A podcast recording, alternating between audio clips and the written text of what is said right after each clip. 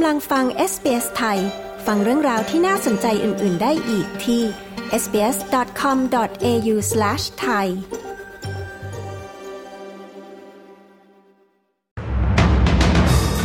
สหประชาชาติเผยค่าเช่าที่อยู่อาศัยในออสเตรเลียที่เพิ่มขึ้นมาอย่างต่อเนื่องมีแนวโน้มที่จะลดลงภายในปีนี้โฆษกสภาความมั่นคงแห่งชาติของทำเนียบขาวนายจอห์นคอร์บี้แถลงรัสเซียได้ทำการจัดซื้อขีปนาวุธจากเกาหลีเหนือสร้างความกังวลใจเกรงสถานการณ์รุนแรงขึ้นชาวควีนสแลนด์ตะวันออกเฉียงใต้ได้ใช้ไฟฟ้าในที่สุดหลังจากพายุกระหน่ำรัดควีนสแลนด์ในช่วงคริสต์มาสและปลายปีที่ผ่านมาอย่างต่อเนื่อง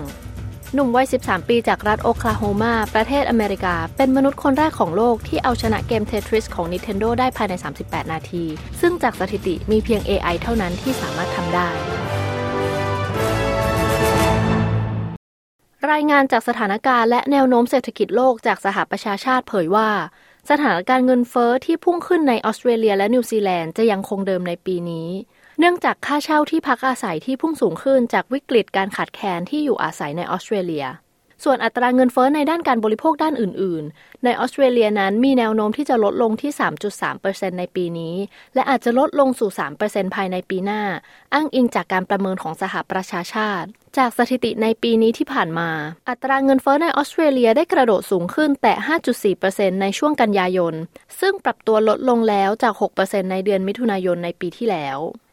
นายจอห์นเคอร์บี้โฆษกสภาความมั่นคงแห่งชาติของทำเนียบขาวแถลงรัสเซียได้ทำการจัดซื้อขีปนาวุธจากเกาหลีเหนือหวั่นสถานการณ์รุนแรงขึ้น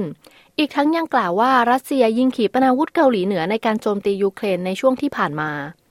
ทางด้านทำเนียบขาวกล่าวว่าจะเพิ่มแรงกดดันกับประเทศที่สนับสนุนการจัดซื้ออาวุธให้แก่ประเทศรัสเซียพร้อมย้ำว่าในขณะที่ประเทศรัสเซียได้รับการสนับสนุนจากประเทศพันธมิตรทางสหรัฐอเมริกาจะต้องแสดงความสนับสนุนให้กับประเทศยูเครนด้วยเช่นกัน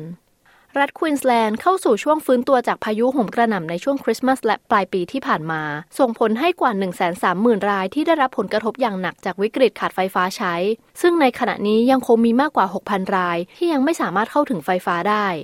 ทางด้านมุขมนตรีแห่งรัฐควีนสแลนด์นายสตีเวนมาร์สแถลงว่าถึงเวลาแล้วที่ควีนสแลนด์จะเข้าสู่ช่วงฟื้นตัวโดยจะได้รับความช่วยเหลือจากกองกำลังของกองทัพออสเตรเลียมาลงพื้นที่ช่วยเหลือซึ่งกำลังจะเดินทางมาถึงภายในวันนี้ทางรัฐได้วางแผนที่จะกู้สถานการณ์ให้ใช้ไฟฟ้าได้ตามปกติภายในวันนี้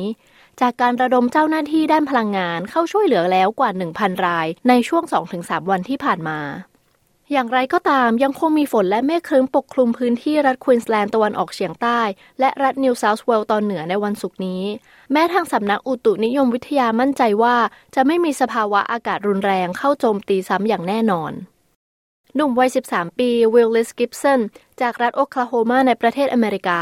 สร้างชื่อเป็นผู้ที่ถูกถึงในโลกออนไลน์มากที่สุดข้ามคืนด้วยการใช้นามแฝงบลูสกูติด้วยการทุบสถิติเอาชนะเกม Tetris เกมคลาสสิกของ Nintendo ที่สามารถเล่นจบเกมได้ภายในสามสิบแปดนาที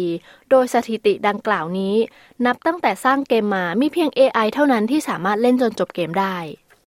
และทั้งหมดนี้คือสรุปข่าวรอบวันจาก เอส บี เอส ไทยประจำวันที่ห้ามกราคมสองพันห้าร้อยหกสิบเจ็ดจากดิฉันวันวิดาจิรเลิศไพบูลย์รายงานค่ะ